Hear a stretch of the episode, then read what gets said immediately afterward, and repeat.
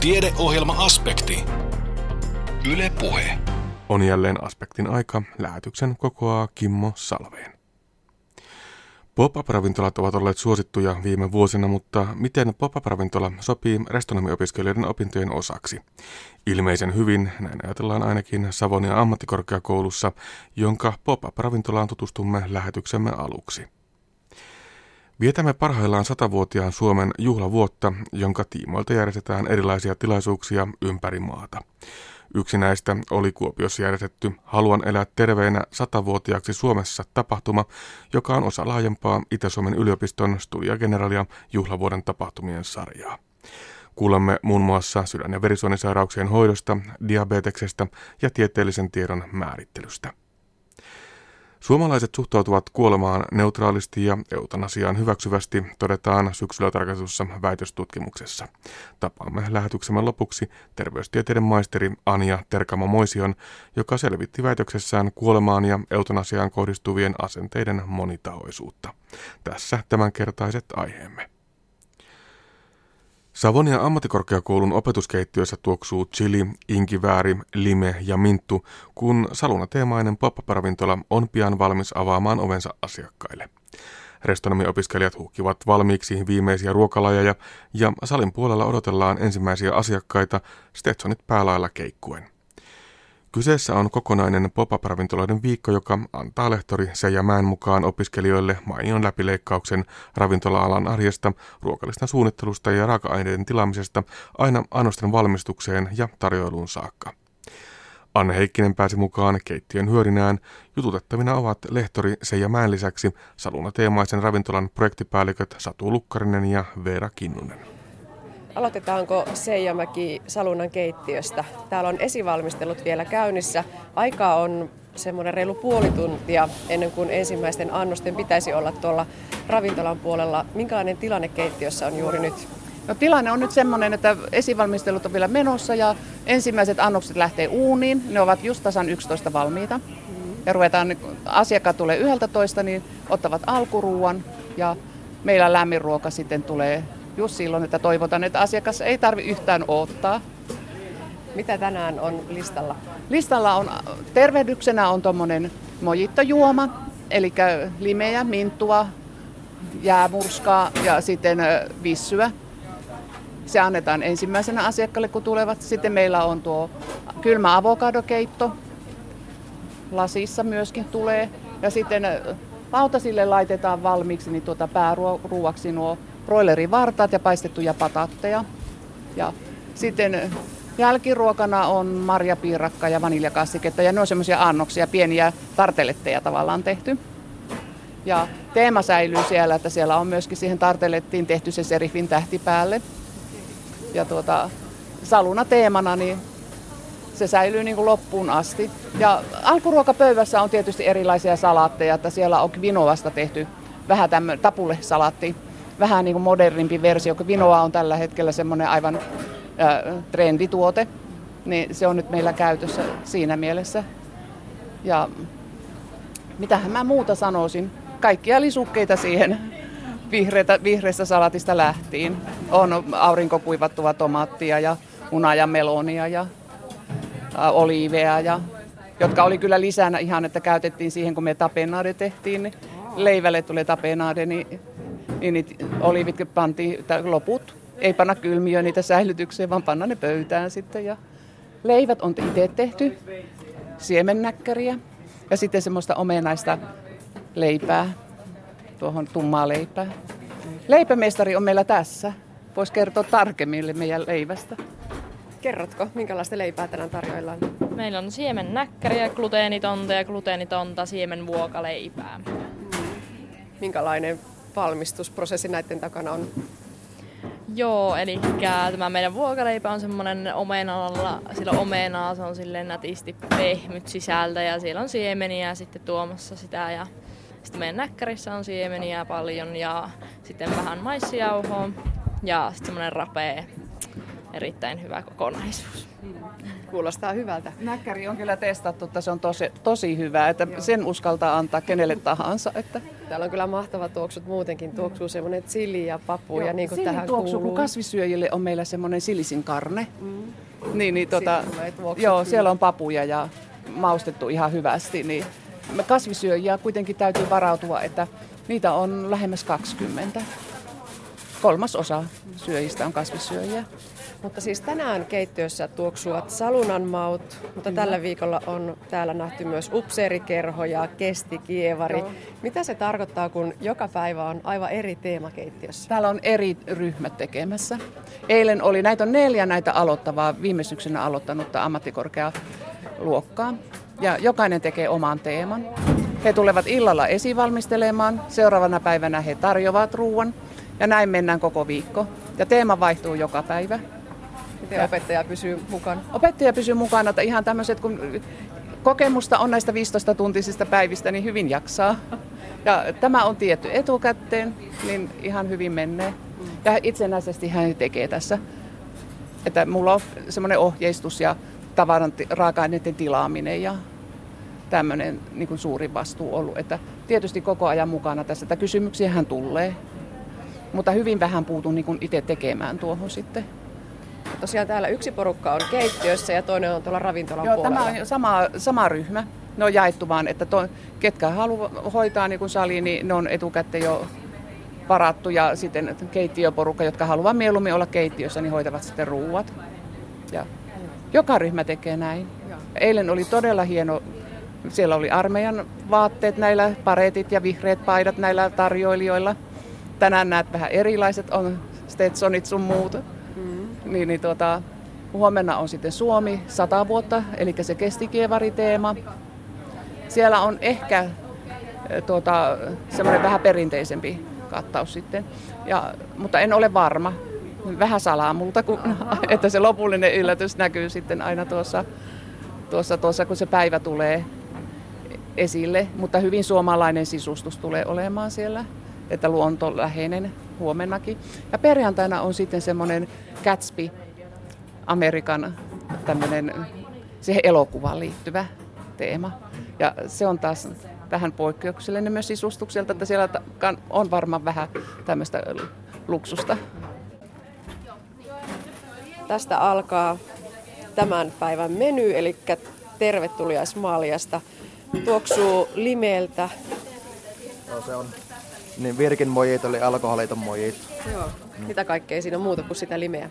Siinä on limeä, mintun lehti ja sitten siihen tulee sokeria ja sitten laitetaan niin soodaa vielä siihen täytteeksi. Ja paljon jäitä. Täyteen. Sulla alkaa tässä olla aika hyvällä mallilla. Jäät on siinä vielä sulamassa ja ehkä varttiaikaa asiakkaiden tuloon. Onko hommat hanskassa? Kyllä se on. Hyvin kerkki. Miten tämä homma valikoitu juuri sulle? Se mulla on niin, tein töitä parmikkona niin tuolla Kuopion yöelämässä, niin sitten niin ehdotin sitä alkumallia siihen ja tein erilaisia vaihtoehtoja ja sitten sitä äänestettiin ja tämä voitti. No miten usein saat tehdä alkoholittomia drinkkejä? Se on aika lailla kerran viikonloppuillassa tulee joku pyytämään, mutta ne, kyllä tämä on niin sanotusti semmoinen ainutlaatuinen kerta. Kyllä se menee yleensä alkoholillisen puolelle se drinkki sitten. Mutta ei varmaan maussa häviä siitä Ei, alkuperäisestä. kyllä se, että ne, tässä niin voimakkaasti maistuu niin tosi trus ja limeä, että niin se niin rommin pieni maku sitä nyt jää puuttumaan, mutta kyllä se tälleenkin todella hyvää on niin sanotusti. No, mutta sulla on siis jo työelämäkokemusta ja nyt myös alan opiskelua. Miten hyvä yhdistelmä ne on? Kyllä sen niin pystyy. Ja tässä on niin restonomiopiskelussa minun mielestä tärkeää, että saa sitä työkokemusta nimenomaan ennen niin opiskeluista valmistumista sitä varten, että ne työllistyy sitten varsinaisesti paremmin niin työelämän opiskeluiden jälkeen. No mikä se voisi olla se tulevaisuuden haaveammatti? Ravintolapuolelle todennäköisesti ravintolapalveluita kehittämään erilaista johtamishommia ravintolapäälliköksi tähtään. Jos katsoo telkkaria, niin tämä ala on tosi trendikäs ja kaikki haluaisivat kokeiksi. Näkyykö se täällä teidän nuorten keskuudessa, että aika aaloharjalla ollaan? Kyllä se silleen näkyy, että ne, tuolla on, enemmän on muuta porukkaa, mikä keskittyy ruokaan, että mä en ole sille ruoanlaittaja, mutta ne, kyllä siellä niin luka, lupaavia niin henkilöitä on niin tulossa. Että No onko yhtä lailla myös semmoisia virhekuvitelmia siitä, että tämä olisi kovin hohdokasta, koska oikeasti keittiötyö on aika raskasta? Raskasta se on. Kyllä se, ne, kun se ottaa, niin kyllä se myöskin antaa sille, että se tulee semmoisia onnistumisia, niin siinä pystyy itsensä niin aika paljon kehittämään ja niin tuomaan esille siinä niin tekemisessä. Että kaikki annokset on sen kokin näköisiä. Ja, siinä. ja sitten ne asiakkaat vielä, ne vaihtuu koko ajan ja kaikille täytyy löytää jotain omaa ja omaperäistä. Siinä pitää sitten soveltaa vaan siinä vaiheessa, kun se asiakas tulee, että se on nyt yleensä niin saa se asiakkaan tyytyväiseksi, kun vähän aikaa jut- juttelee sen kanssa, vaikka tietää, että minkälaista hän asiakkaan toiveiden mukaan mennään. Okei, nyt pitää varmaan tehdä juomat valmiiksi ennen kuin meille tuonne tota, ensimmäiset asiakkaat tulee pöydille. Kiitos. Kiitos. Kuinka taas täältä vielä pääruuan tekijöille. Täällä menee vartaisiin huimaa vauhtia broileria ja paprikaa, sipulia. Ja, ja kesäkurpitsaako tuon? Joo, kyllä vain. Minkälainen urakka näissä vartaissa on?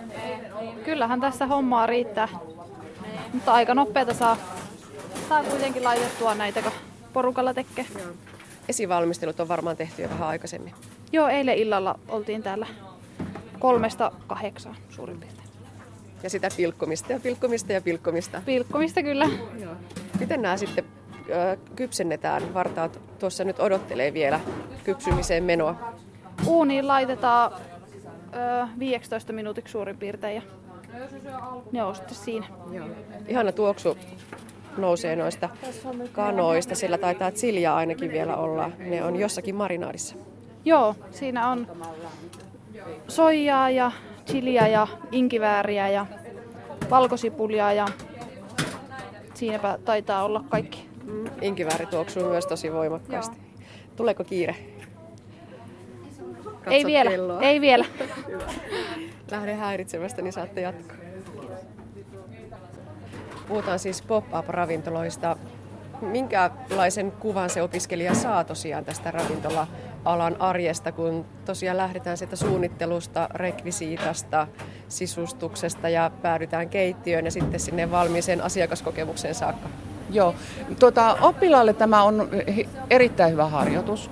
Mä niin mietin aina, että miten ensimmäisen vuoden opiskelijoillekin saadaan semmoinen aito asiakastilannekokemus. Ja minä ajattelin alun perin vähän pienempänä sitä, mutta sitten se kypsy tämmöiseksi ja aina ovat olleet hirveän tyytyväisiä. Ja kyllähän me varoitetaan sieltä, muistakaa, että työelämässä ei ole sitten näin paljon ihmisiä tekemässä, että se on niin tuota pienemmällä porukoilla tehdään. Mutta se kokemus ja harjoitus, niin se on hirmu tärkeää. Ja oppilaat itse pitää, että tämä on niin, kuin niin hyviä kokemuksia, että ne pitää niin kuin näitä ihan välttämättöminä jo. Ja meillä tulee jatkumaan nämä huhtikuulla kakkosvuoden opiskelijoille, me pyritetään ravintolatyyppisiä sitten siellä, niin että nämä asiakastilaisuudet on niin semmoisia. Minä tykkään tehdä näitä ja oppilaat tykkää tehdä. Ja oppivat niistä sen prosessin, nimenomaan se prosessi, mitä se kaikki on. Että tavaran tilauksesta lähtien ja työvuorolistojen suunnittelusta ja, ja ruokaohjeiden tekemisestä, niin kaikki tulee tähän. Ja asiakaspalautteiden käsittely vielä sitten viimeisenä, niin paljon on siinä niin kuin semmoista, miten mä sanotin, käytäntöhän se opettaa varmasti parhaiten. Ja näissä ne oppii. No käykö siinä niin, että sitten täältä mennään sinne teoriatunneillekin ihan eri mielellä, kun huomaa, että tätä en vielä hallitse, tähän tarvitsen lisää tietoa? Kyllä, ihan varmasti käypi näin, että tulee se tiedonjano sitten siinä sitä myötä. Että, ja nämähän on sillä opettavaisia tilanteita, kun mä oon sanonut, että näissä on teillä varaa niin kuin tehdä pieniä virheitäkin, että ei tarvitse täydellistä olla, mutta nämä on aika täydellisiä. Mutta niin, että työpaikoilla ei ole oikein sitten vara harjoitella. Että meillä on vara harjoitella täällä vielä. No entä käykö sitten niin päin, että tässä vaiheessa joku vielä huomaa, että ei, tämä ei ole mun ala? No tuota, ne on huomannut jo aiemmin sen, että valinnat on tehty, että suuntautumisvaihtoehdot on tehty, että noin puolet lähtee matkailun puolelle ja puolet lähtee, tulee niin kuin ravitsemispuolelle, jossa on sitten tätä ruokaa ja ravintolata palvelua ja niin edelleen. Että jakaantuminen on tehty, että valinnat on tehty jo. Mutta alana, mikä niin kuin matkailu- ja ravitsemisala, niin se on sataprosenttisesti oma ala. Että kumman puolen sitten valitsee. Seijamäki, nyt ollaan täällä opetuskeittiössä. Kuinka paljon opiskelijat täällä viettävät aikaansa? Minkä verran opintoihin kuuluu tätä ihan oikeaa keittiötyöskentelyä? Mm. Opintoihin kuuluu ihan oikeaa keittiötyöskentelyä sillä, että He on viisi opintopistettä tätä ruoanvalmistusta. Ja tarkoittaa tunneissa, että me ollaan oltu syksyllä niin aloitettu lokakuun lopulla ja oltu joulun asti kerran viikossa yksi keittiöpäivä, semmoinen viiden tunnin viiva kuuden tunnin jakso keittiössä. Ja sitten joulun jälkeen muutama päivä vielä tuli ja tämä, että tuntimääränä tämä lähentelee sataa noin niin kuin käytännön toteutustunteina. Mm, aika paljon. Joo. Että minä olen itse ihan tässä, että käytäntö on kuitenkin tällaisille ihmisille aika hyvä opettaa, niin minä olen sitä, äh, sanotaanko tämmöistä kirjallista työtä, niin se tulee niin kuin tässä tapahtuman mukana. Että minä hyvin vähän itse olen sitten pitänyt niin kuin kirjallisia tehtäviä, että sitten, sitten loppukurssista niin tuota tulee semmoinen tehtävä vielä. Mutta olen pyrkinyt pitämään niin kuin oma osuuteni tämmöisenä aika käytännönläheisenä. Sitähän ne kaipaa. Joo, ja nytkin vaikka keittiössä on varmasti kiire, kello tikittää ja kohta asiakkaita alkaa saapua, niin täällä on kuitenkin aika rauhallinen tunnelma. Yritätkö välittää myös sellaista henkistä valmistautumista, että juoksevalla ei asia Joo. parane? Joo, mä oon sanonut aina, että niin kyllä aina näistä asioista on tapana, asioita on tapana selvitä ja tämä ei ole niin maailmanlopun asia tässä, että ei muuta kuin rauhallisuutta ja kaikki onnistuu ja sujuu. Että ihan varmasti luottakaa itteenne. Ja ihan loppuun vielä Seija Mäki. Tuolla toisen asteen ammatillisessa koulutuksessa viime vuosina on näkynyt se, että television ruoka- ja kokkiohjelmat ovat saaneet sinne aikaan suorastaan hakijaryntäyksen. Näkyykö se täällä ammattikorkeakoulupuolella? Kyllä meillä on, meillä on hyvä tuota, hakuprosentti. Aika hyvä, hyvä että niin, hieman on vähentynyt, mutta kyllä on vieläkin, niin uh, mitähän mä nyt sanoisin, että hirveästi on yli noin kolme opiskelijapaikkaa kohti hakemassa tänne puolelle, että täällä on ihan hyvin ja meillä on tuota työllistymistila on erittäin hyvä, me ollaan Suomen huippuja siinä hommassa. Se kuulostaa hyvältä. Niin. No, mitä sitten, miten sun työpäivä tästä jatkuu? No, työpäivä jatkuu tässä, että palvellaan asiakkaat, laitellaan heidät, heidät tyytyväisiksi tuossa tämä mahat ja annetaan hyvä mieli ja seuraavaksi he laittavat keittiön tässä kuntoon, siivovat jälkensä ja keräävät salin tyhjäksi ja sen jälkeen tulee toinen ryhmä minun mukaan tänne esivalmistelemaan huomista. No niin, ja sä vaihdat vaan teemaa lennosta. Minä vaihdan vaan teemaa lennosta, kyllä. Kiitos. Sitten ollaan tultu keittiöstä salin puolelle. Täällä on kattaus jo valmis ja kaikki viimeistä piirtoa vaille valmiina, koska asiakkaat saapuvat aika pian. Tässä on kaksi projektipäällikköä. Minkälaisilla mietteillä odotatte asiakkaita? No pikkasen jännittää, mutta tosi hyvät fiilikset. On kyllä niin kuin, todellakin odottaa sitä, että kello on 11, että niitä alkaa tulee. Niin kyllä. Me ollaan otettu tähän semmoinen positiivinen ja kannustava asenne, että semmoisella reippaalla otteella mennään, niin eiköhän tästä hyvää tule. Minkälainen työ on takana siinä, että täällä ollaan upeasti sisustetussa ja viimeisen päälle varustellussa saluunassa? Siinä on ollut aika paljon työtä, että eilen oltiin täällä aika myöhään rakentamassa tämä ravintolaa, että kaikki nämä sisustukset on makkoilta peräisin siltä sellaiselta tapahtumanjärjestäjältä, josta saatiin rekvisiitat sitten yhteistyönä.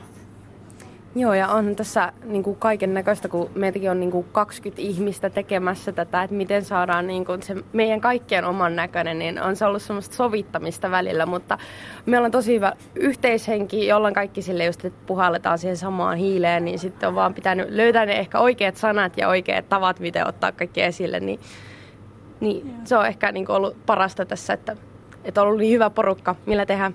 Mm. Siinäkin on varmaan yksi oppimiskokemus, että pitää pärjätä porukassa ja pystyä tekemään niitä kompromisseja. Joo, kyllä, kyllä. Tässä on ollut kyllä, joo, pitää tehdä välillä kompromissejakin. No mistä tämä saluna-ajatus lähti? Miksi juuri tämän teemainen pop-up-ravintola?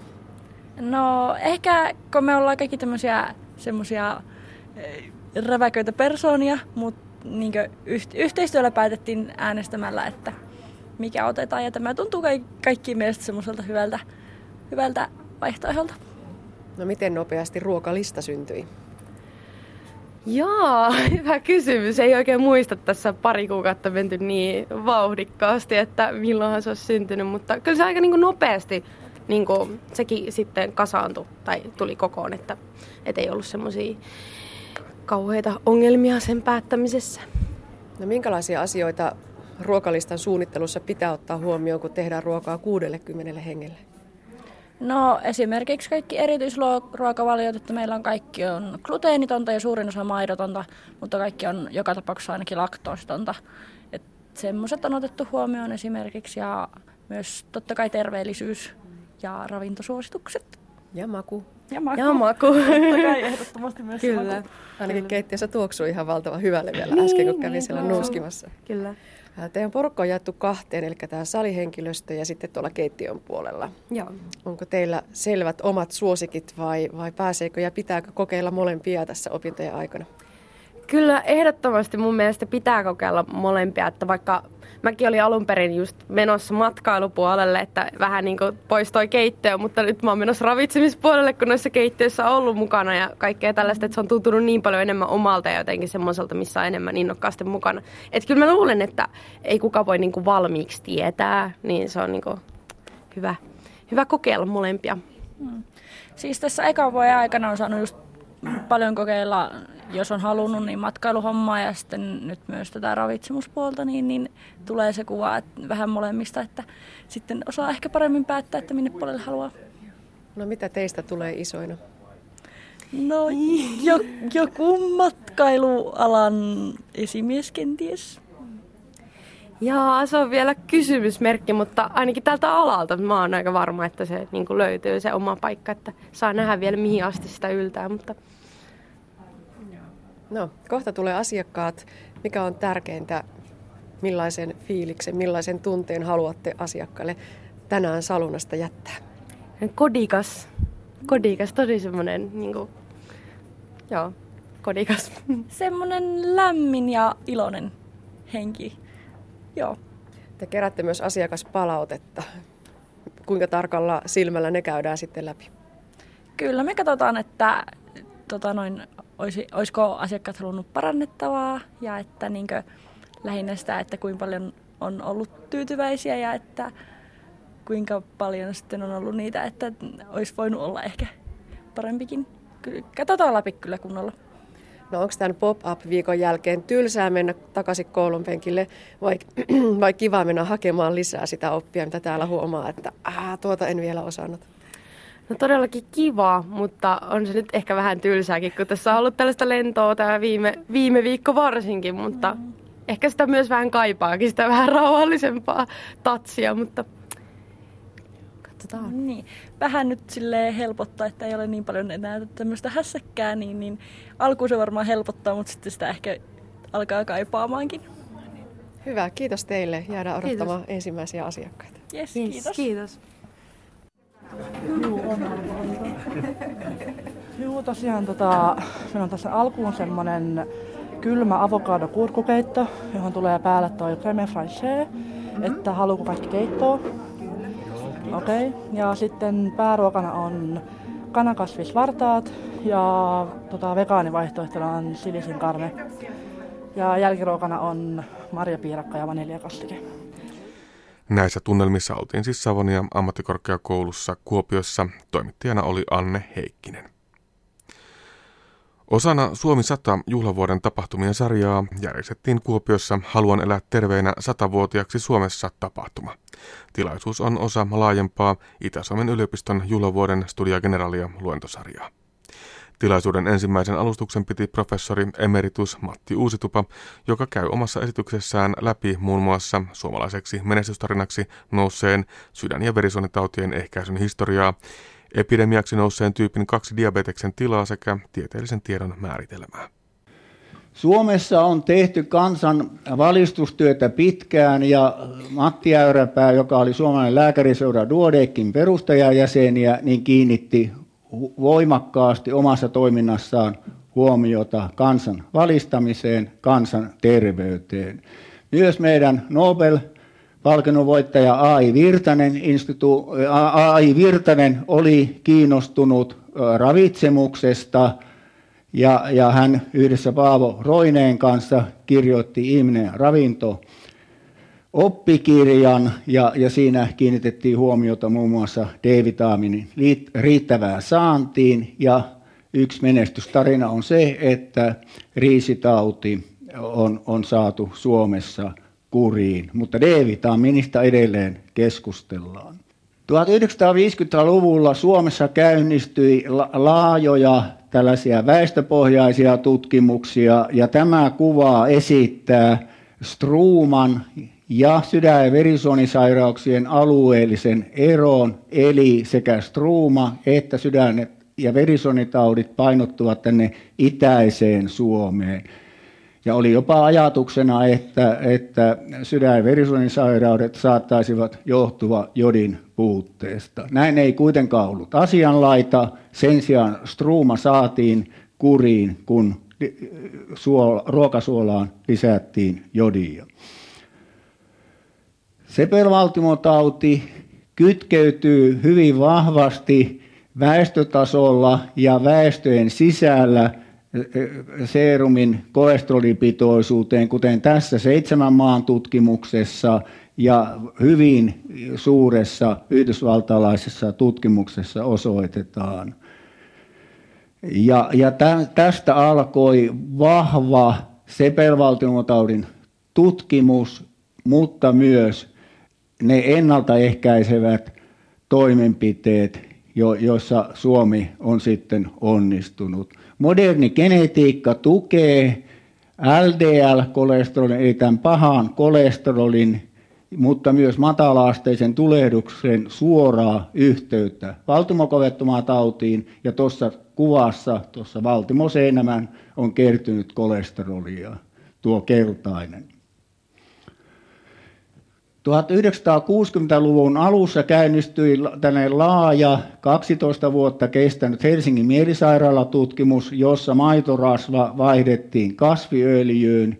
Ja, ja tuossa näette selvät erot tuossa kolesterolitasoissa ja ku, kuuden vuoden kuluttua nämä kaksi sairaalaa vielä vaihtoivat diettejä ja, ja toisessa kolesteroli nousee ja toisessa laskee. Ja tässä tutkimuksessa havaittiin, että miehillä – siirtyminen maitorasvasta kasviöljyyn niin vähensi sepelvaltimotautitapahtumia 45 prosentilla ja, ja naisilla 35 prosentilla. Ja tämän jälkeen ei ole tehty yhtään pitkäkestoista hoitotutkimusta asiasta Suomessa eikä juuri maailmallakaan. Mutta tästä alkoi myös tämä menestystarina Suomessa, Pohjois-Karjalassa – Tämä sepelvaltimotautin kuolleisuus on alentunut 84 prosentilla ja koko Suomessa 82 prosentilla. Ja tämä koskee työikäistä väestöä. Ja Pekka Puskahan profiloituu tämän pohjois projektin päätutkijana ja päävetäjänä, ja hän on maailmalla erittäin tunnettu. Tuossa argentinalaislehdessä todetaan, että mies, joka perasti tai tervehdytti Suomen kansan. Tästä äh, on hyvin tuoretta suomalaista tutkimusta. Viime vuonna British Medical Journalissa on julkaistu tämä Suomen äh, sepelvaltimotauti kuolleisuuden lasku miehillä vihreällä ja naisilla tuolla alempana katkoviivalla punaisella. Ja niin kuin näette, että tässä on huomattava lasku, joka on hyvin tällainen tasainen. Siellä on pientä vuosittaista vaihtelua, mutta, mutta että tämä muutos on erittäin vaikuttava. Ja sitten on analysoitu myös ne tekijät, jotka selittävät tätä onnistunutta sepelvaltimotautiepidemian nujertamista. Ja pitkälti nämä kolme keskeistä vaaratekijää, tupakointi, kolesteroli ja verenpaine – kun niitä on saatu alenemaan, niin, niin sepelvaltimotautisairastuvuus ja kuolleisuus on las, laskenut. Ja, ja tämä, tämä kuvaa miesten tilannetta. Ja niin kuin näette, tuolla 80-luvun puolivälissä tämä kehitys on jopa nopeampaa kuin voidaan ennustaa näiden vaara riskitekijän alentamisen kannalta. Tässä on tilanne naisilla. Naisilla ainoastaan tupakointi on lisääntynyt, mutta että nämä muutoin, siis tämä kolesterolitason lasku ja, ja sitten verenpaineen lasku selittävät pitkälti tätä kuolleisuuden alenemaa. Tähän jää tietenkin tällaisia avoimia kysymyksiä, koska meidän ruokavalio on muutoinkin muuttunut, meidän elämäntavat on muutoinkin muuttuneet ja, ja, ja näillä tekijöillä voi olla osuutta. Esimerkiksi kasvisten marjojen ja hedelmien käyttö on, on lisääntynyt. Moderni lääketiede selittää vain pienen osaan tästä edullisesta kehityksestä. No sitten mä menen tähän diabetekseen. Se yleistyy maailmanlaajuisesti, räjähdysmäisesti ja on ennustettu, että vuonna 2035 niin maailmassa olisi liki 600 miljoonaa diabeetikkoa. Suomessa diabeetikoita on tänä päivänä noin puolisen miljoonaa, joista puolet, runsaat puolet tietävät sairastavansa diabetesta. Diabetes on erityisen suuri ongelma väkirikkaissa maissa, kuten Kiinassa ja Intiassa. Suomessa käynnistyi tällainen kuuluisa DPS-tutkimus, Diabetes Prevention Study. Helsingissä ja Kuopiossa käynnistimme tämän 1993 ja myöhemmin tähän tuli mukaan Tampere, Turku ja Oulu. Ja tässä tutkimuksessa ja julkaistiin British, uh, New England Journal of Medicineissa 2001, niin osoitimme, että tyypin 2 diabetes on ehkäistävissä elämäntapaamuutoksiin. Tämä sai huomattavaa maailmanlaajuista huomioita. Ja olemme tätä aineistoa edelleen seuranneet ja julkaisseet sitten myöhempiä tuloksia, ja tämä, tämä onnistuminen diabeteksen ehkäisyssä on pysyvää. Tämä on se päätulos siitä ensimmäisestä julkaisusta. Hoitoryhmässä, jotka lisäsivät liikuntaa, pudottivat painoa vähintään 5 prosenttia ja söivät terveellisesti, terveellisesti niin diabetesta ilmaantui 58 prosenttia vähemmän kuin verrokkikontrolliryhmässä. Tämän jälkeen on julkaistu laaja, laaja amerikkalainen tutkimus, jossa oli täsmälleen tämä sama 58 prosentin riskin alenema, mutta jo tätä ennen oli julkaistu kiinalainen Da Wing tutkimus 1997, jossa ruokavaliolla liikunnalla ja yh, ruokavalioliikunnan yhdistämisellä keskimäärin diabetesriski aleni noin 40 prosenttia. Ja voi sanoa näin, että tästä suomalaisesta DPS-tutkimuksesta, diabeteksen ehkäisytutkimuksesta siirryttiin laajemmin diabeteksen ehkäisy- ja hoidon kehittämisohjelmaan, joka oli monivuotinen kehittämisohjelma Suomessa, ja siinä oli yhtenä osana tämä diabeteksen ehkäisy. Tässä, jos kykeni pudottamaan vähintään 5 prosenttia painoa, niin vuoden kuluttua diabetesriskin alenema oli liki 70 prosenttia. Ja pienikin painon alenema,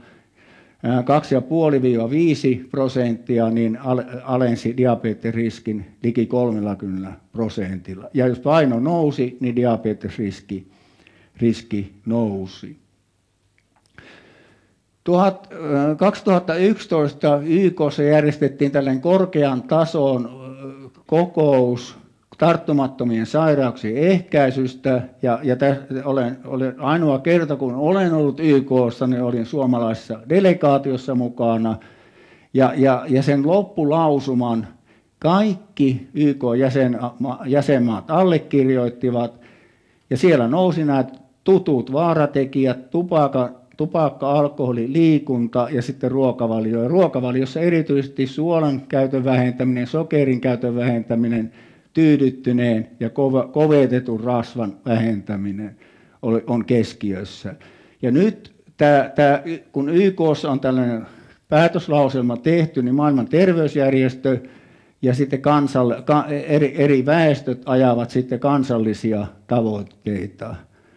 Ja, ja mä, mä toivon, että myös Suomi on sitoutunut myös käytännössä näihin tavoitteisiin, koska tavoitteena on suomalaisen terveyden parantaminen. Suomalainen lääkäriseura Duodecki käynnistyi yhdessä Suomen Akatemian kanssa tällaisen konsensus kokouslausuman tarttumattomien sairauksien ehkäisystä. Siinä on viisi työpajaa, kansalaiset ja eriarvoisuus. Tämä koettiin kaikkein tärkeimmäksi. Suomalainen väestö on eriarvoistumassa ja se, se muutos on aika raju. Ja me haemme myös käytännön toimenpiteitä tämän eriarvoisuuden vähentämiseksi ja, ja toivomme, että myös sitten meidän hallitus ja eduskunta kuuntelee meitä. Muina työpala-aiheena on ravitsemus, liikunta, tupakka ja alkoholi ja sitten sairauslähtöinen tai terveyslähtöinen lähestymistapa. Ja meidän loppuseminaari on ennen vappua 28.4. No sitten tämä sote ja ennaltaehkäisy. Nyt sote on valmisteltu todella monta vuotta ja, ja minun näkemykseni on se, että meidän pitää saada nyt niin kuin tämä, tämä meidän terveydenhoidon uudistus käyntiin. Mutta siellä on paljon sellaisia ratkaisemattomia ongelmia. Ja eräs ongelma on se, että kun sosiaali- ja terveydenhuollon asiantuntijat siirtyvät näille tuleville sotealueille ja sotekeskuksiin, niin kunnille on edelleen jäänyt tämä ensisijainen vastuu terveyden edistämisestä. Asiantuntijat kaikkoa, mutta, mutta kunnilla on vastuu. Ja tämä tulisi jollakin tavalla ratkaista. Ja tulemme viestittämään nyt, kun tämä, tämä sote-lainsäädäntö eduskuntaan tulee, niin, niin että tähän saataisiin muutosta aikaan. Ja joitakin pelkoja tässä on, että, että kun meillä on, meillä on tehty paljon terveyden edistämistyötä ja valtaosa näistä isoista hankkeista on ollut ylimaakunnallisia. Esimerkiksi tuo DEHKO-hanke toteutettiin viidessä maakunnassa. Niin, niin ei, ei, siis pelkällä nyt kuntakohtaisella lähestymistavalla niin, niin voi, voi moni asia mennä huonompaan suuntaan. Mä näytän yhden esimerkin tällaista hyvästä kansallisesta ohjelmasta. Meillä oli tämmöinen astma-ohjelma, joka koski sairauden hoitoa. Siinä uudistettiin astman hoito ja kustannukset, kuolleisuus ja poliklinikakäynnit alenivat huomattavasti. Kustannukset alenivat laskennallisesti noin 146 miljoonaa euroa. Toinen on tämä allergiaohjelma, joka on me edelleen meneillään ja siellä on siirrytty välttämisestä siedätykseen. Ja, tä, ja ens, tällaiset ensitulokset osoittavat, että lasten allergiat ovat puolittuneet. Kyllä tiedolla on merkitystä ja systemaattisella kansallisilla ohjelmilla on edelleen merkitystä. Eräs ongelma on tämä, että vain puolet sepelvaltimotautipotilaista tai korkean riskin potilaista sitoutuvat statiinihoitoon. Ja osasyynä on se, että tämä informaatiotulva ja dis, disinformaatiotulva on niin suurta. Statiinihoidolla on osoitettu erittäin useissa isoissa tutkimuksissa selvä hyöty sepelvaltimotaudin eh, sekundaari preventiossa, ehkäisyssä. Ja sitten tähän luotettavan tiedon kriteereihin, johdonmukaisuus, perustutkimuksesta kliinisiin sovellutuksiin. Ja jos se näyttö on, että se tulee perustutkimuksista ja, ja sitten pystytään näyttämään hoitotutkimuksissa, niin se vahvistaa tätä kausaliteettia. Tutkimukset tulee aina replikoida ja, ja, ja tärkeät havainnot on tärkeää, että ne voidaan toistaa useissa riippumattomissa aineistossa. Tutkimuksen avoimuus on hyvin tärkeä ja tavallaan se alkuperäisdataa tulisi olla kaikkien käytettävissä tarvittaessa. Ja, ja voi sanoa sen, että korkeatasoisissa tiedelehdissä kritiikki on sitä suurempi, mitä merkittävämmästä uudesta havainnoista on kyse. Ja toivon mukaan tämä meidän tiedelehtien poli, tällainen politiikka tässä suhteessa säilyy, säilyttää sen korkean moraalin, jolloin ei, ei, ei, tai voidaan välttää tällaisten huonotasoisten tutkimusten julkaisua. Sitten yksi asia on se, joka kannattaa muistaa, että havainnoivat tutkimukset eivät osoita kausaliteettia, eli suoraa syysuhdetta. Eli, eli voidaan tehdä tutkimuksia, jossa, jossa on, ta, tarkastellaan vaikka nyt sitten jotain tiettyä ravintotekijää, ja sitten katsotaan muutaman vuoden kuluttua, että onko yhteyttä sairastuvuuteen, mutta tämä, tämä, tämä assosiaatioyhteys ei osoita sitä syysuhdetta. Eli havainnoiviin tutkimuksiin tulee aina suhtautua tietyllä varauksella.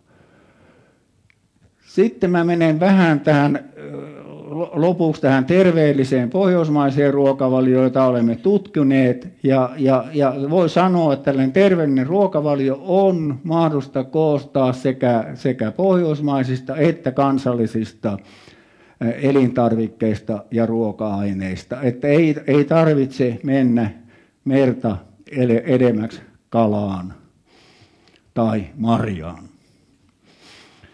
Ja, ja tämä, tämä on yllättäen saavuttanut aika, aika suurta kansa, kansainvälistäkin huomiota. Niin ensi kerran niin kuin tämä, tällainen meidän tutkimus pääsi myös VOK-lehden kanteen. Mutta tässä näette, miten tämä informaatio muuttuu. Syö kuten viikinki. Eli, e, e, eli, eli näin, näin tieto voi muuttua aika lyhyessäkin ajassa. Tämä, tämä tässä on kaksi ruokakolmiota ja tuossa on kuuluisampi tämä, tämä Välimeren ruokakolmio, mutta että, että meillä, meillä on kyllä aika vahva näkemys siitä, että tämä, tämä pohjoismainen, tämä Itämeren ruokavalio, niin, niin on hyvin, hyvin vertailukelpoinen. Jos se toteutetaan, niin tämän välimerellisen perinteisen ruokavalion kanssa. Näin siis professori emeritus Matti Uusitupa, joka puhui Suomi 100 juhlavuoden tilaisuudessa Kuopiossa. Kuuntelet siis aspektia, jonka kokoaa Kimmo Salveen. Tiedeohjelma Aspekti. Yle Puhe. Suomalaiset suhtautuvat kuolemaan neutraalisti ja eutanasiaan hyväksyvästi, todetaan syksyllä tarkastetussa väitöstutkimuksessa. Terveystieteiden maisteri Anja Terkamo-Moisio selvitti kuolemaan ja eutanasiaan kohdistuvien asenteiden monitahoisuutta. Suurin osa tutkimukseen vastanneista katsoi Suomen hyötyvän eutanasian sallivasta laista, mutta asiaa koskevat kansalaisaloitteet ovat kuivuneet kokoon yksi toisensa jälkeen. Silti eutanasiakeskustelulle on tarvetta, Terkamo-Moisio toteaa. Hänet tapasi Anne Heikkinen. Anja Terkamo-Moisio, miksi ylipäätään kuolemasta täytyy puhua? Kuolemasta tulee puhua sen takia, koska se koskettaa meitä jokaista. Jokainen meistä kohtaa kuoleman elämänsä jossain vaiheessa tavalla tai toisella, viimeistään sitten omassa toivottavasti vanhuudessa. Mutta yleisemminhän me nähdään, kun meidän läheisestä joku kuolee. Ja silloin se aihe tulee lähelle. Ja jotta se ei olisi niin kauhean traumaattinen kokemus, niin siitä olisi hyvä puhua edeltävästi. Me ollaan puhuttu aika paljon siitä, että suomalaisessa yhteiskunnassa ollaan vieraannuttu kuolemasta – jolloin sitten kun sen kuoleman kohtaa, niin se aiheuttaa traumaja, niin kuin me ollaan nähty viime päivien uutisoinnista. Että et, et ihmiset ei, ei välttämättä kaikki enää ole valmiita kohtaamaan kuolemaa tai pysty käsittelemään sitten sitä kuolemaa tapahtumana. Sen takia siitä pitäisi puhua. No onko olemassa hyvää tai huonoa kuolemaa? Toi on hirveän hyvä kysymys, onko olemassa hyvää tai huonoa kuolemaa, koska jokainen määrittelee sen itse. Meillä on taipumus ajatella, että toiset kuolemat olisi parempia kuin toiset, mutta sekin on hirveän aikasidonnaista ajattelua ja se on hyvin henkilökohtaista. Et jos otetaan, otetaan tämmöinen niin katse taaksepäin, niin ennen kuin meillä oli tämmöisiä lääketieteellisiä mahdollisuuksia, mitä meillä on tällä hetkellä, niin hyvään kuolemaan katsottiin kuuluvan se, että että ihminen tai kuoleva ihminen on sovussa Jumalansa ja oman lähiympäristönsä kanssa. Se, oliko hän vapaa kivuista tai oliko siinä jo jotain toisia ihmisiä kuolevan hetken, hetkellä ympärillä, se oli toissijainen asia. Mutta sitten jos katsotaan nykypäivää, niin meillähän hyvään kuolemaan liitetään fyysiset, psyykkiset ja sosiaaliset aspektit. Ja sen lisäksi, koska meillä on tällä hetkellä näitä lääketieteen tarjoamia mahdollisuuksia, niin siihen lisätään myös sitten tämä kontrollin aspekti, joka menee toisenaan niin pitkälle, että halutaan kontrolloida jopa sitä omaa kuoleman hetkeä. Mm. Voiko hyvästä kuolemasta puhua ilman, että puhuu eutanasiasta? Mun mielestä siitä pitäisi voida puhua ilman, että puhutaan eutanasiasta, mutta hirveän usein eutanasia kuuluu tähän hyvän kuoleman keskusteluun juuri sen takia, koska siinä sitten se ihminen, se kuoleva ihminen määrittää ja kontrolloi hyvin pitkälle ihan sitä kuoleman tapahtumaakin. No määritellään vielä sitä eutanasiaa. Se on sanana meille varmasti tuttu, mutta omassa tutkimuksessa mitä tarkoitat eutanasialla?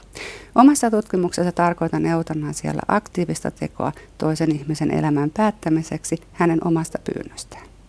Eli tarkoittaa sitä, että joku toinen ihminen päättää sen kuoleman elämän.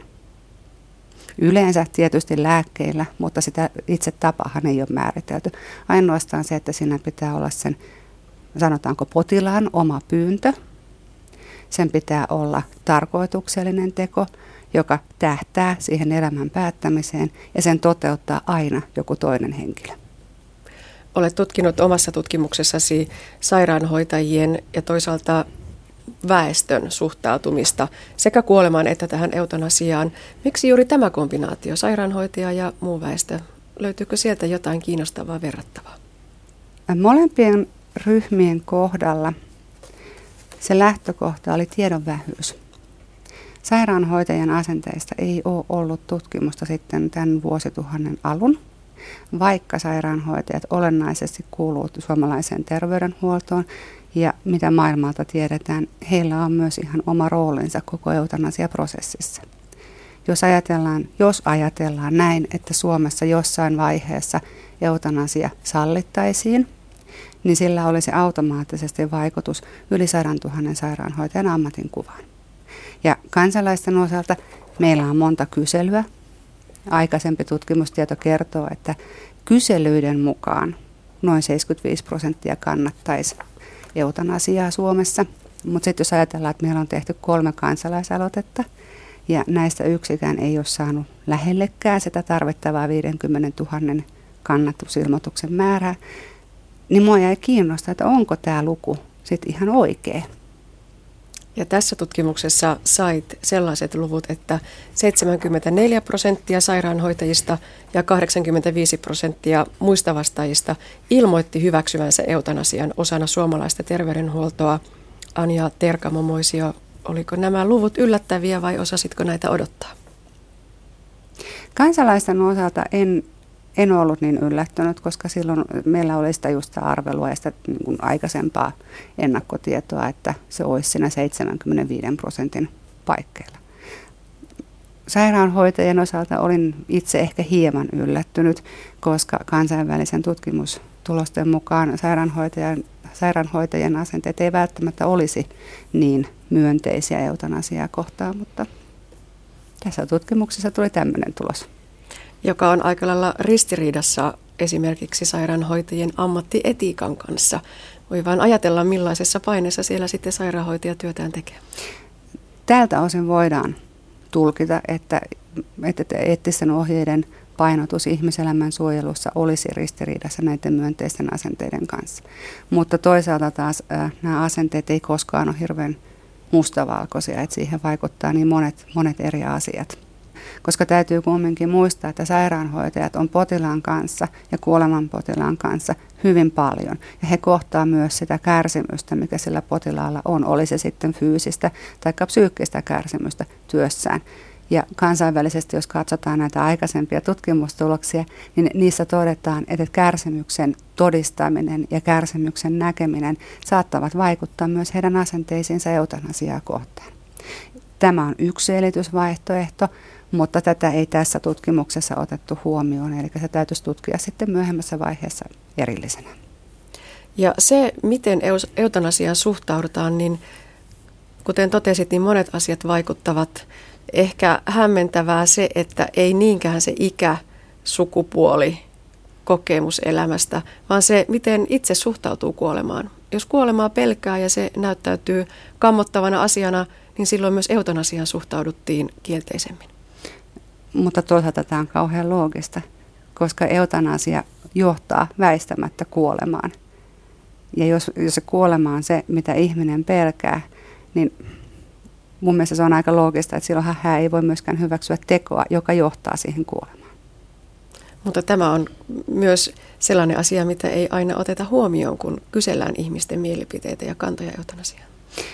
Itse asiassa tä- tällä tavalla kuoleman ja eutanasian välinen yhteys sitä ei ole aiemmin tässä merkityksessä tutkittu. Että tämä on sillä tavalla uutta tietoa. Ja sitten on vielä tämä uskontokortti, se vaikuttaa myös asennoitumiseen eutanasiaan minkä verran? Kaikista näistä taustatekijöistä, mitä tässä tutkimuksessa tarkasteltiin, uskonto oli se ainoa ja vahvin selittävä tekijä. Eli mitä uskonnollisempi ihminen on, sitä kielteisempää näyttä, näyttäisi olevan hänen asenteensa eutanasiaa kohtaan. Voiko tutkijalta kysyä sellaisen kysymyksen, että mitä eutanasian sallivalle laille pitäisi tehdä, jos katsotaan näitä täältä tutkimuksesta nousevia vastauksia? En, en voi ottaa kantaa itse lakikysymykseen, mutta sen verran voin todeta, että siitä tulisi ainakin keskustella nykyistä enemmän meidän yhteiskunnassa, sen eri tasoilla. Mun mielestä nämä tulokset osoittaa sen, että eutanasiakeskustelulle on tarvetta. Entä sitten kuolema? Nyt on, olemme puhuneet tuosta eutanasiasta enemmänkin. Millä tavalla kuolemaan suhtaudutaan ja, ja minkälaiset asiat ja asenteet siihen vaikuttavat? Kuolemaan suhtaudutaan yleisesti ottaen tämän tutkimustulosten mukaan hyvin neutraalisti suomalaisessa yhteiskunnassa. Näiden tutkimustulosten perusteella voidaan sanoa, että suomalaiset ei, ei sinänsä pelkää kuolemaa eikä myöskään välttele sitä. Minkä verran tämä heijastaa sitten tämän päivän mediassa näkyvää todellisuutta on eri kysymys. Et itse pohdin näitä tuloksia katsellessani pohdin sitä, että voiko tämä olla merkki siitä, että me ollaan vieraannuttu jo niin kauas kuolemasta, että se näyttäytyy neutraalina suhtautumisena. Koska sitten taas kun mietitään sitä, että esimerkiksi kun vastataan, vastataan kyselyihin tai kun eletään sitä arkea, niin se kuolema on jossain kaukana. Se on suljettu pois ajatuksesta, se on jossain kaukana siitä arkielämästä. Silloin on helpompi suhtautua siihen neutraalisti. Mutta sitten jos se tulee lähelle, niin herää kysymys, että onko se suhtautuminen sitten enää niin neutraalia. Lisäksi tässä huomattiin se, että osa kansalaisista ja sairaanhoitajista näkee kuoleman pakokeinona kärsimyksen täytteisestä elämästä. Ja sekin on sitten hyvä kysymys miettiä uudessa tutkimuksessa tai jonkun muun tekemässä tutkimuksessa, että miksi näin on. Että mikä, mikä on meidän elämässä sitä kärsimystä – miss, mihin suhteessa kuolema voisi olla pakokeino. Mielenkiintoista on myös se, että sairaanhoitajat, joskaan usko ei ihan hirvittävän vahva ollut, mutta sairaanhoitajat uskovat kansalaisia enemmän kuoleman jälkeisen elämän olemassaoloon. Selittyneen ehkä sillä, että sairaanhoitajien, että sairaanhoitajien ryhmässä tämmöisten niin sanotusti jollakin tasolla uskonnollisten henkilöiden osuus oli suurempi kuin kansalaisten ryhmässä mutta sairaanhoitajat ylipäätään pelkäsivät kuolemaa vähemmän kuin normaaliväestö. Mutta he myös kohtaavat sitä pääsääntöisesti työssään enemmän kuin normaaliväestö. Ja heillä on siitä kokemusta ja osaavat suhtautua siihen eri tavalla. Vaikuttaako sairaanhoitajan suhtautuminen kuolemaan siihen, kuinka hän toteuttaa sitä omaa hoitotyötään kuolevan potilaan kohdatessa? Kansainvälisten tutkimusten mukaan näillä on yhteys. On todettu tutkimuksissa, että sairaanhoitajat, jotka pelkäävät tai välttelevät kuolemaa, eivät ole yhtä halukkaita edes hoitamaan kuolevia potilaita kuin sellaiset, jotka suhtautuvat neutraalisti kuolemaan. On myös todettu se, että tämä on yksi ammatin stressitekijöistä, joka saattaa johtaa väsymiseen. Ja ennen kaikkea on myös todettu sellainen juttu, että mitä että varsinkin nämä ensimmäiset kuoleman kohtaamiset siinä sairaanhoitajan uran alussa on hyvin merkityksellisiä sille, millä, minkälaista hoitotyötä hän kuolevan potilaan parissa myös myöhemmässä vaiheessa tekee. Joka tarkoittaa sitä, että näitä niin sanottuja tuoreita, äh, vähän kokemattomampia sairaanhoitajia, heidän tukemisensa pitäisi kiinnittää entistä enemmän huomiota. Ja asiasta tulisi keskustella myös varmasti sillä työyhteisössä. Sekä työyhteisössä että myös mun mielestä jo koulutuksen aikana. No mitä Anja Terkamamoisio me teemme näillä tuloksilla? Mitä ajattelet, että miten näitä voisi hyödyntää? Toivoisin, että tutkimustulokset herättäisi keskustelua, että et ne toimisi tietyllä tapaa keskustelun avauksena sekä, sekä niin, kuin, niin sanotusti tavallisten kansalaisten kuin myös ammattihenkilöiden osalta. Toivoisin myös, että näitä voitaisiin hyödyntää sekä saira- sairaanhoitajien koulutuksessa että myös eri työyhteisössä, että tavallaan kuoleman puheeksi ottaminen olisi helpompaa. Tai että se, että meillä nähtäisiin, että sillä on väliä, puhutaanko kuolemasta vai ei. Entä tutkimuksellisesti? Mikä on seuraava tutkimuskysymys, mihin täytyisi lähteä hakemaan vastausta? Tutkimuksellisesti, jos ajattelen, niin tässähän mä tehtiin näiden tulosten pohjalta tämmöinen empiirinen malli. Sitä, sitä haluaisin lähteä testaamaan. Samalla tavoin ö, haluaisin lähteä tarkastelemaan tulevaisuudessa sitä, että jos tähän asenteen kantajaan liittyvät ominaisuudet eivät vaikuta hänen eutanasia-asenteisiinsa. Onko vaikutusta sitten siihen potilaaseen, sitä eutanasiaa pyytävään ihmisen liittyviin te- hänen liittyviin tekijöihin? Että onko niillä suurempi merkitys? Samaten haluaisin miettiä sitä, että mitkä on ne eettiset periaatteet tai mitkä on ne eettiset teoriat, mitkä sitten niiden asenteiden taustalla vaikuttaa että koska puhutaan hirveästi autonomiasta, esimerkiksi just eutanasian yhteydessä, ihmisellä on oikeus päättää, ihmisellä on oikeus tahtoa, kyllä on, mutta eutanasia ei voi toteuttaa pelkästään yksi, vaan siihen tarvitaan se toisen ihmisen panos tai se toisen ihmisen valmius toteuttaa se eutanasia. Ja silloin mun mielestä kannattaisi tarkastella lähinnä tämmöisen niin sanotun relationaalisen autonomian kautta, mikä tarkoittaa, että molemmilla on se oma tahto ja miten ne on suhteessa toisiinsa. Anja Terkamo-Moision tapasi Anne Heikkinen. Mikä se on, kun tuntuu ilkeältä, kuulostaa vaaralliselta, mutta useimmiten voi olla aivan rauhallisen mielin ja jatkaa arkisia puuhia. Nyt puhutaan siis sydämen rytmihäiriöistä, joita joka ikinen meistä kokee jossain elämänsä vaiheessa. Rytmihäiriöistä kertoo seuraavassa kardiologi Antti Kivelä. Useimmiten ihminen kokee jonkunlaisen muljahduksen, pitempään kestävän tykytyksen tai epäsäännöllisen sykkeen. Ja tässä suhteessa ihmiset on äärimmäisen erilaisia, että on hyvin paljon ihmisiä, jotka ei tunnista minkäännäköistä sydämen rytmiensä, ja sitten on ihmisiä, jotka tuntee joka ainoan yksittäisen lisälyönnin. Ja sitten myöskin ihmisten huolestumisen aste tästä vaihtelee voi sanoa niin, että joka ainut ihminen elämänsä aikana jossain vaiheessa kokee jonkunlaisen rytmihäiriötuntemuksen. Ja aivan ylivoimaisesti suuri osa niistä tuntemuksista on täysin vaarattomia. Jos miettii vaaranmerkkejä rytmihäiriötuntemuksista, ensimmäisenä ottaisin esille tajunnan häiriön, tajunnan menetyksen. Jos ihmiselle tulee tajunnan menetys, tunsi ennen sitä rytmihäiriön tai ei, niin se on aina vaaran merkki. Ja se pitää aina selvittää. Toinen asia on sitten se, että jos ihmisellä on tiedetysti jo, hän tietää sairastaneensa sydäninfarktin tai hänellä on tiedetysti sydämen vajaatoiminta, ja jos tähän sairaustilanteeseen alkaa liittyä rytmihäiriöitä, niin se on vakavasti otettava asia ja sitä kannattaa ruveta selvittelemään. Taas kääntöpuolelta, että jos ajatellaan, että ihminen tietää tai ainakin kuvittelee, että hänen sydämensä on normaali ja terve, ei sairasta vaikeaa verenpainetautia, hänellä ei ole tiedossa läppävikoja – eikä sepelvaltimotautia. Rytmihäiriötuntemukset on yksittäisiä eikä niihin liity mitään muuta oiretta, niin näistä voi sanoa hyvin suurella varmuudella, että oli mitä oli, mutta vaarattomalta ne ainakin näin alkuun kuulostaa. Vaikka voivat tuntua aika ilkeiltäkin.